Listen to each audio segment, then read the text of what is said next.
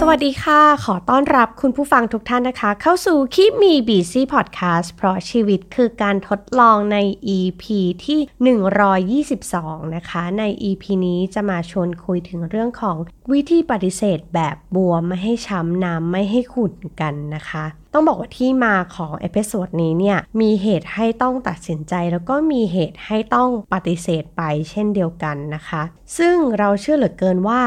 การปฏิเสธสำหรับบางคนเนี่ยอาจจะทำได้ง่ายนะคะ เพราะว่าฝึกฝนมาแล้วอย่างดี แต่สำหรับบางคนเนี่ยมันก็เป็นเรื่องยากมากๆเลยนะคะ เพราะเรารู้สึกว่าการปฏิเสธใครสักคนหนึ่งหรือปฏิเสธคำขอร้องเนี่ยมันเป็นอะไรที่แบบค่อนข้างจะขัดแย้งกับความในใจของเราที่จริง ๆ แล้วก็อยากจะช่วยเหลือทุกคนนั่นเองนะคะ ส่วนตัวของเอ็มเองเนี่ยนะคะไม่ค่อยปฏิเสธอะไรใครเลยค่ะ เป็นสายตามใจคนซะมากกว่า แล้วก็อะไรที่ทำให้ได้ก็มักจะทำให้เสมอนะคะ เป็นมาตั้งแต่สมัยเรียนแล้วนะคะ มันก็เลยลามมาจนถึงในช่วงของการทำงาน แต่เมื่อถึงจุดนึงอะ่ะเราก็เริ่มรู้สึกว่า เออ เริ่มจะเหนื่อยเกินไปแล้วนะคะ เริ่มจะล้าจากการที่ทำอะไรเกินตัวจนเกินไปนะคะ แล้วก็ประกอบกับหลังจากที่เราทำพอดแคสต์มาหลาย episode เลยนะคะ ที่เราพูดถึง people pleaser หรือว่าคนที่แบบชอบอยากจะเอาใจคนอื่น เพื่อให้คนอื่นเนี่ยรู้สึกรัก รู้สึกชอบเราหรือว่าเราเป็นที่ต้องการหรือว่าเรารู้สึกว่า เรามีคุณค่าขึ้นมาในความสัมพันธ์นั้นๆ จากการที่เราแบบตามใจทำตามคำขอร้องทุกครั้ง แล้วก็ตอบรับทุกคำขอร้องอะไรแบบนี้นะคะ ทีนี้พอเวลาที่ people pleaser เหล่านี้เนี่ย กับการปฏิเสธเนี่ยล้วนเป็นสิ่งที่ทำให้ต้องคิดหนักอยู่เสมอๆเลยนั่นเองนะคะ แต่หลังจากที่เรามีกระบวนการอะไรบางอย่างเนาะเราก็ทำมาหลายอพิโซดและเกี่ยวกับ people pleaser สิ่งหนึ่งที่เราได้เรียนรู้นะคะ จากการที่เราเริ่มที่จะปฏิเสธคน หรือว่าปฏิเสธคำร้องขอของคนอื่นๆเนี่ยจุดสำคัญที่สุดเลยนะคะ นั่นคือการที่ เราเข้าใจตัวเอง เข้าใจความต้องการของตัวเอง เข้าใจจุดหมาย หรือว่าเป้าหมายในชีวิตที่ชัดเจนมากยิ่งขึ้นนะคะ ซึ่งอันนี้เอมก็ลองสังเกตตัวเอมเองนะคะว่า ตั้งแต่ก่อนที่เราจะทำพอดแคสต์เกี่ยวกับเรื่อง people pleaser เนาะเราเป็นคนยังไง หลังจากที่เราทำมา2 episode แล้วนะคะ เกี่ยวกับ people pleaser เนาะเราก็เริ่มเข้าใจแล้วว่า เออเราคงเป็นคนแบบนั้นจริงเราคนตามใจคนเราอยากทำให้คนที่เรารักหรือว่าคนที่อยู่แวดล้อมเราเขามีความสุขหรือว่าเขารักเรายอมรับเรานั่นเองนะคะ แต่พอเรามานั่งทำความเข้าใจกับตัวเอง เข้าใจถึงจุดหมายหรือว่าเป้าหมายในชีวิตของเรามันชัดเจนมากขึ้น มันก็ทำให้เราเริ่มที่จะไป ปฏิเสธการร้องขอได้ง่ายขึ้น อันนี้จริงนะคะ เป็น skill ที่เราอาจจะต้องเริ่มฝึกฝน เพื่อที่ว่าเราจะได้ในได้ทำในสิ่งที่เราอยากทำจริง ๆ แล้วก็ได้โฟกัสกับเป้าหมายที่เราอยากจะไปจริง ๆ นั่นเองนะคะ ซึ่งหนึ่งในข้อแนะนำนะคะ จากบทความที่น่าสนใจ บทความหนึ่งชื่อว่า five ways to say no without feeling bad about it นะคะ หรือแปลว่า 5 วิธีในการที่จะพูดปฏิเสธโดยที่บัวไม่ให้ช้ำน้ำไม่ให้ขุ่นนั่นแหละ ซึ่งเขียนโดยดรมิเชลโรเซนนะคะ ซึ่งก็เป็นอาจารย์เนี่ยนะคะ ก็เป็น professor ที่โด่งดังในเรื่องของจิตวิทยาเกี่ยวกับการเปลี่ยนแปลงนะคะ ก็อันนี้ลองตามไปอ่านบทความต่างๆ ของอาจารย์มิเชลโรเซนได้นะคะ ซึ่ง ดรมิเชลเนี่ยเขาก็เขียนไว้ได้อย่างน่าสนใจเลยนะคะ เขาบอกว่าเราต้องเข้าใจว่าการปฏิเสธหรือการ say no เนี่ยเป็นสิ่งจำเป็นในการที่เราจะประสบความสำเร็จค่ะ เขาก็มีการอ้างถึงเนาะคำพูดของวอร์เรนบัฟเฟตที่พูดไว้ว่า ความแตกต่างระหว่างคนที่ประสบความสำเร็จกับคนที่ประสบความสำเร็จอย่างท่วมท้นนั่นก็คือว่าคนที่เขาประสบความสำเร็จมากๆเนี่ยปฏิเสธเกือบจะ ทุกอย่างเลยนะคะ ซึ่งจริงๆ แล้วมันก็คือศิลปะแห่งการตัดออกหรือว่า art of elimination นั่นเองนะคะ คนที่เขาประสบความสำเร็จมากๆ เนี่ยเขารู้ว่าอะไรที่มันสำคัญ อะไรที่มันจำเป็นสำหรับ ชีวิตเขาหรือว่าอะไรที่คือสิ่งที่เขาโฟกัส เวลาที่คนที่เขาประสบความสำเร็จมากๆ เนี่ย เขาจะโฟกัสมาก ๆ ในเรื่องใดเรื่องหนึ่ง โฟกัสในเรื่องของเป้าหมายของตัวเอง เขารู้แล้วเขาเข้าใจว่าเป้าหมายของตัวเองคืออะไร แล้วก็โฟกัสในการที่จะไปให้ถึงซึ่งเป้าหมายนั้นนะคะ ซึ่งคนเราเนี่ยนะ คนปกติโดยทั่วไปเนี่ยมันไม่สามารถที่จะทำตามเป้าหมายไปได้พร้อม ๆ กับการที่จะตามใจคนอื่น หรือว่าทำตามคำร้องขอของคนอื่นได้ไปพร้อมๆกันนะคะ เพราะฉะนั้นสิ่งที่เราทำได้ก็คือ เราไม่ควรจะตอบรับในสิ่งที่ ทำให้เราเสียเวลา เสียเงินเสียทอง และเสียพลังงานนะคะ ถ้าเราอยากจะประสบความสำเร็จในเรื่องอะไรมาก ๆ สักเรื่องหนึ่ง ให้รู้จักเซโนค่ะ หรือให้รู้จักปฏิเสธคนซะบ้างนะคะแล้วก็มีอีกอันนึงที่น่าสนใจเกี่ยวกับสตีฟจ็อบส์นะคะ ซึ่งเขาพูดให้ข้อคิดที่ดีเกี่ยวกับเรื่องของการ say no เนาะจ็อบส์เนี่ยบอกว่า คนนะคะมักจะเข้าใจว่าการโฟกัสเนี่ยคือการตอบรับทุกอย่างที่เราควรจะโฟกัส แบบเหมือนเฮ้ยอันนี้ก็เอ้ยอันนี้มันน่าจะเกี่ยวข้อง อันนี้มันน่าจะน่าจะนะคะ ซึ่งสิ่งที่เกี่ยวข้องกับสิ่งที่เราโฟกัสมันอาจจะมากมายหลากหลายเหลือเกินนะคะ แต่ว่าจริงๆแล้วอะคำว่าโฟกัสเนี่ยมันหมายถึงว่า การที่เรายอมปฏิเสธ ร้อยไอเดีย พันไอเดียดีๆ แล้วเลือกมันอย่างระมัดระวัง แล้วโฟกัสในสิ่งนั้นจริง ๆ นะคะ เขาบอกว่าสิ่งที่เขาภูมิใจเนี่ยคือสิ่งที่ไม่ได้ทำมากกว่าสิ่งที่ทำแล้วประสบความสำเร็จ เขาเลือกมาแล้วคัดสรรมันมาอย่างดีแล้วว่า อันนี้แหละคือสิ่งที่เราจะโฟกัส แล้วยอมที่จะทิ้งความน่าจะเป็นอะไรบางอย่าง หรือไอเดียอะไรที่ดีแหละ แต่มันยังไม่ที่สุดเนี่ยแหละค่ะคือ เคล็ดลับของการที่เขาจะประสบความสำเร็จได้ ซึ่งมันก็เห็นได้ชัดเจนจาก Apple ในปัจจุบันนี้นั่นเองนะคะ เราควรจะเซโนให้กับอะไรบ้าง อันนี้ก็อยากจะให้ชวนคิดเนาะเกี่ยวกับ ตัวเองว่าเฮ้ยจริง ๆ แล้วสิ่งที่เราควรจะเซโน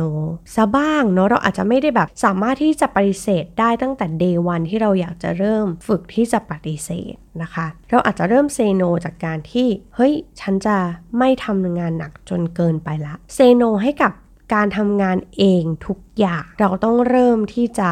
เดลิเกตหรือว่าเริ่มที่จะ แบ่งงานนะคะ ยอมให้คนอื่นทำงานบ้าง ไม่ใช่เราทำเองไปซะทุกอย่างเซโนให้กับคนที่ทำให้เราเสียเวลาชีวิตเซโนให้กับคนที่สร้างพลังลบให้กับเรา หรือว่าเซโนให้กับสิ่งที่ทำให้เราหมดพลัง จะเป็นคนจะเป็นสถานการณ์ หรือจะเป็นงานอะไรที่มันหมดพลังจริง ๆ เราควรที่จะเซโนกับมันนะคะ แล้วก็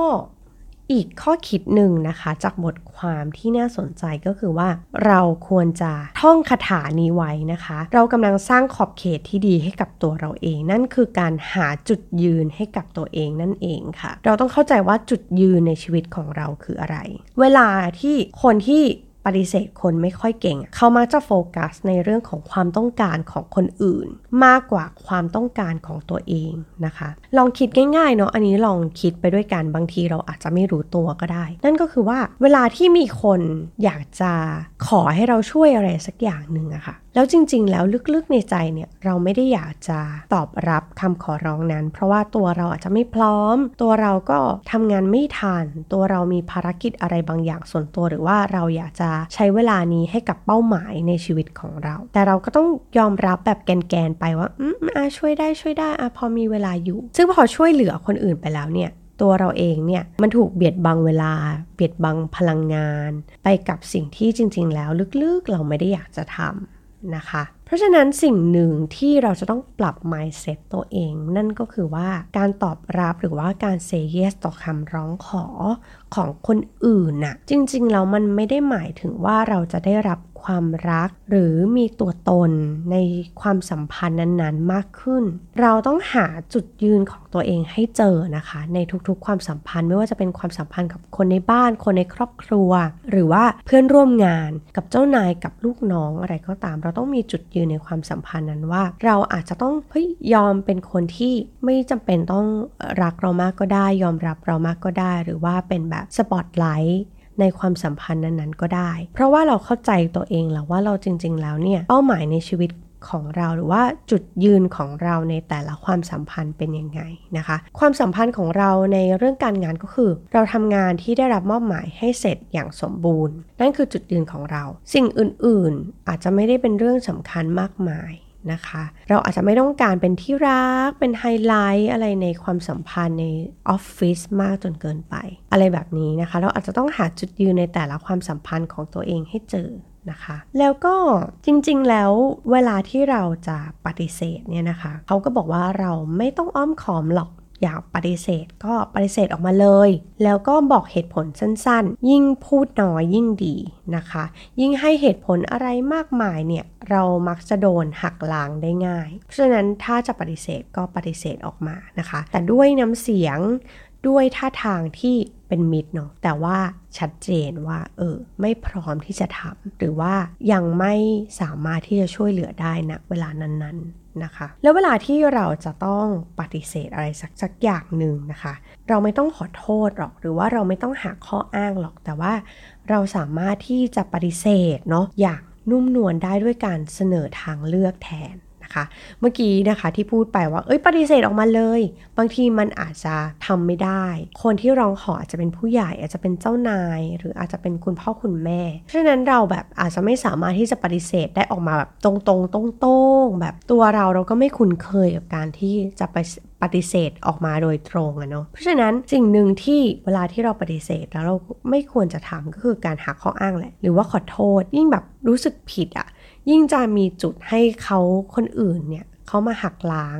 ข้ออ้าง หรือคำขอโทษอะไรของเรา เพราะเขาก็รู้ว่าจุดอ่อนของเราคือแบบเฮ้ยปกติเราช่วยอยู่แล้วเรา yes อยู่แล้วกับทุกอย่างที่คนอื่นเขา request มานะคะ ทีนี้การเสนอทางเลือกทำยังไงนะคะ เดี๋ยวเราจะเล่าให้ฟังทีนี้เวลาเราหาข้ออ้างเวลาที่เราต้องปฏิเสธอะสิ่งหนึ่งที่พึงควรระวังเลยนะคะ คือพอเวลาเราหาข้ออ้างแล้วเนี่ยมันจะเปิดโอกาสให้คนอื่นเนี่ย ปลี่ยนคำร้องขอไม่ให้เราปฏิเสธได้ บางทีเราอาจจะนึกไม่ออกนะคะ ยกตัวอย่างเช่น เพื่อนชวนกินกาแฟ แต่ว่าเราไม่ว่างหรือจริง ๆ เราไม่ได้อยากไปกับเขานะคะ เอ้ยวันนี้ไปชวนกินกาแฟกัน อ่าเราปฏิเสธแบบ อืม ไม่ได้อะมาตอนวันนี้ไม่ว่างอ่าคุณผู้ฟังคิดว่าเพื่อนจะตอบมาในแนวไหนคะเพื่อนก็จะถามว่า อะเราว่างวันไหนอะอันนี้คือตัวอย่างหนึ่งนะคะ หรือเราได้รับคำเชิญไปงานปาร์ตี้นะคะ แต่ว่าเราอะไปไม่ได้ แล้วก็ให้เหตุผลว่าโอ้ยไปไม่ได้ เพราะว่าต้องดูลูก คิดต่อค่ะว่าถ้าคนที่เขาอยากจะแบบหวานล้อมให้เราอะไปงานปาร์ตี้นี้ให้ได้ เขาจะพูดว่ายังไงนะคะ เขาจะพูดว่าอ้าวก็เอาลูกไปด้วยสิ เอาไปด้วยเลย ก็จะได้ดูลูกแล้วก็ไปปาร์ตี้ด้วยนะคะ win-win ทั้งคู่ หรือว่าอีกตัวอย่างหนึ่งก็น่าสนใจนะคะ ขอโทษที่ช่วยทำโปรเจกต์นี้ไม่ได้เนี่ยตอนนี้กำลังแบบเผาอีกโปรเจกต์หนึ่งอยู่ใกล้ deadline แล้ว สิ่งที่คนอื่นเขาก็จะบอกกลับมาก็คืออะแล้วโปรเจกต์นี้จะเสร็จเมื่อไหร่อะ ถ้าเสร็จแล้วมาช่วยด้วยนะ ความต้องการของเรานะคะ ถูกหักล้างหมดทุกอย่าง เพราะว่าคนที่เขาต้องการหรือว่าคนที่เขาร้องขอหรือคนอื่นที่แบบต้องการอะไรสักอย่างจากเรา เขาก็จะหาคำพูดมาหักล้าง หรือว่าเหตุผลมาหักล้างได้อยู่ดีนะคะ ไม่ว่าเราจะพยายามหาข้ออ้างยังไง คนอื่นก็จะหาทางไม่ให้เราเซโนได้ เพราะฉะนั้นเนี่ยการที่เราจะปฏิเสธให้บัวไม่ให้ชามน้ำไม่ให้ขุนนะ ก็คือการที่เราเสนอทางเลือกที่โอเคกับคนอื่น แล้วก็โอเคกับตัวเราด้วยนะคะ เช่น มีเพื่อนร่วมงานนะคะ มาชวนเราไปจอยโปรเจกต์ทีม แต่แบบลึกๆแล้วเราไม่ได้อยากทำก็ให้ลองเสนอชื่อคนที่เขาน่าจะสนใจนี่ที่จะทำโปรเจกต์นี้ดูนะคะ แบบลองชวนบินสี่มินแบบน่าจะสนใจนะ ตอนนี้เขากำลังสนใจในเรื่องของ Data อยู่พอดีเลยนะคะ นั่นก็เป็นการ เสนอทางเลือกอีกทางหนึ่ง หรือว่าอีกตัวอย่างหนึ่งนะคะ เช่นเพื่อนใหม่เนาะก็ยังอาจจะไม่รู้ใจรู้สไตล์ของเราเขาก็ชวนเราไปปาร์ตี้ที่แบบเสียงดังหรือว่าชวนไปดื่มอะไรแบบนี้ ซึ่งลึกๆแล้วมันไม่ใช่ทางของเรานะคะ เราอาจจะเสนอว่า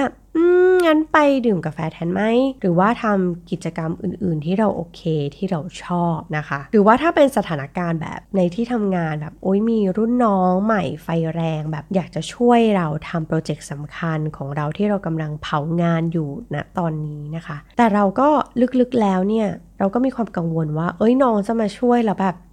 ยิ่งช่วยยิ่งช้าปะวะอย่างเงี้ยเราอาจจะลองเสนอให้เขาช่วยโปรเจกต์อื่นที่อาจจะมีความกดดันน้อยกว่าโปรเจกต์นี้ หรือว่าความยากนะคะ อาจจะไม่เท่าโปรเจกต์นี้ แต่ว่าก็มีโอกาสให้น้องเขาได้เรียนรู้อะไรใหม่ ๆ จากการทำโปรเจกต์เช่นเดียวกันนะคะ ซึ่งตัวอย่างที่ลองยกตัวอย่างมาให้ฟังนะคะ มันก็เป็นการปฏิเสธที่ไม่ทำให้คนที่เขาแบบ ร้องขอมารู้สึกเฮ้ยทำไมปฏิเสธเราเราเสียใจจังเลยอะไรอย่างนี้นะคะ เป้าหมายที่เราทำเหล่านี้ก็คือ เพื่อที่ว่าเราจะได้ปฏิเสธอย่างนุ่มนวลแล้วก็ประนีประนอมต่อความต้องการของคนอื่น โดยที่ก็ไม่เสียจุดยืนของตัวเราเอง เช่นเดียวกันนะคะ โดยสรุปก็คือการที่เราจะปฏิเสธใครสักคนหนึ่ง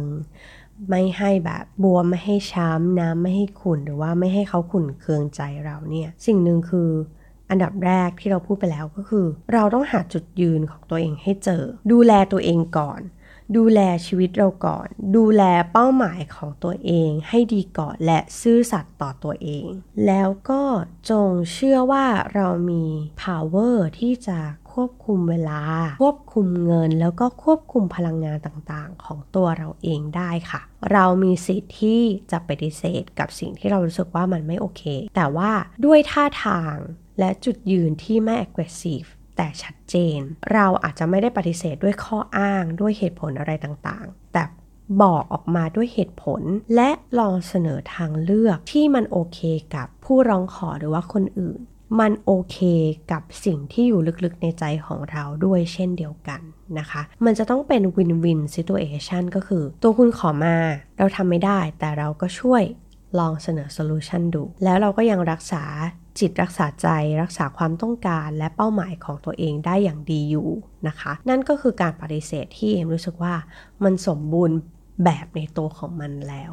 ก็คือคนที่ร้องขอก็ได้ ตัวเราก็ได้เช่นเดียวกัน นะคะ ก็หวังว่าเหล่านี้นะคะที่เล่ามาจะเป็นประโยชน์นะคะ เป็นเกร็ดเล็กเกร็ดน้อยเนาะหลายคนอาจจะบอกโอ๊ยปฏิเสธก็ปฏิเสธไปเลยนะคะ คนที่ปฏิเสธคนง่ายๆก็คือโชคดีมากนะคะ แต่คนที่แบบเราเป็นแบบนี้มาตั้งแต่ไหนแต่ไร การที่เราจะปฏิเสธใครสักคนหนึ่งเราเข้าใจว่ามันยากเหลือเกินนะคะ โดยเฉพาะคนที่เรารักคนที่เราห่วงใยแหละ แต่เราก็รู้สึกว่าเราก็ไม่มีความสุขที่จะทำตามที่เขาจะร้องขอมา เพราะฉะนั้นก็ต้องรักษาจิตรักษาใจของตัวเองด้วยเช่นเดียวกันนะคะส่วนคุณผู้ฟังคนไหนนะคะที่มีวิธีที่แบบเอ้ยปฏิเสธแล้วนุ่มนวลแล้วลองทำแล้วแล้วมันโอเค ก็มาแบ่งปันกันได้นะคะ ทั้งในช่องทางของ The Infinity เนาะทุกช่องทางเลยนะคะ ไม่ว่าจะเป็น Facebook Page ของ The Infinity นะคะ YouTube หรือว่า b l o g d i t นะคะ หรือว่าติดตามเราในช่องทางไหนก็ตามที่เป็น podcast นะคะ ก็สามารถมาคุยพูดคุยกันได้นะคะ หรือว่าจะมา direct message นะคะ คุยกันโดยตรงได้ในคิมีแฟนเพจนะคะ ก็เอ็มก็พร้อมตอบเสมอนะคะ ก็ลองเข้ามาพูดคุยกันได้เลย แล้วก็สำหรับอีพีนี้ลาไปแล้ว สวัสดีค่ะ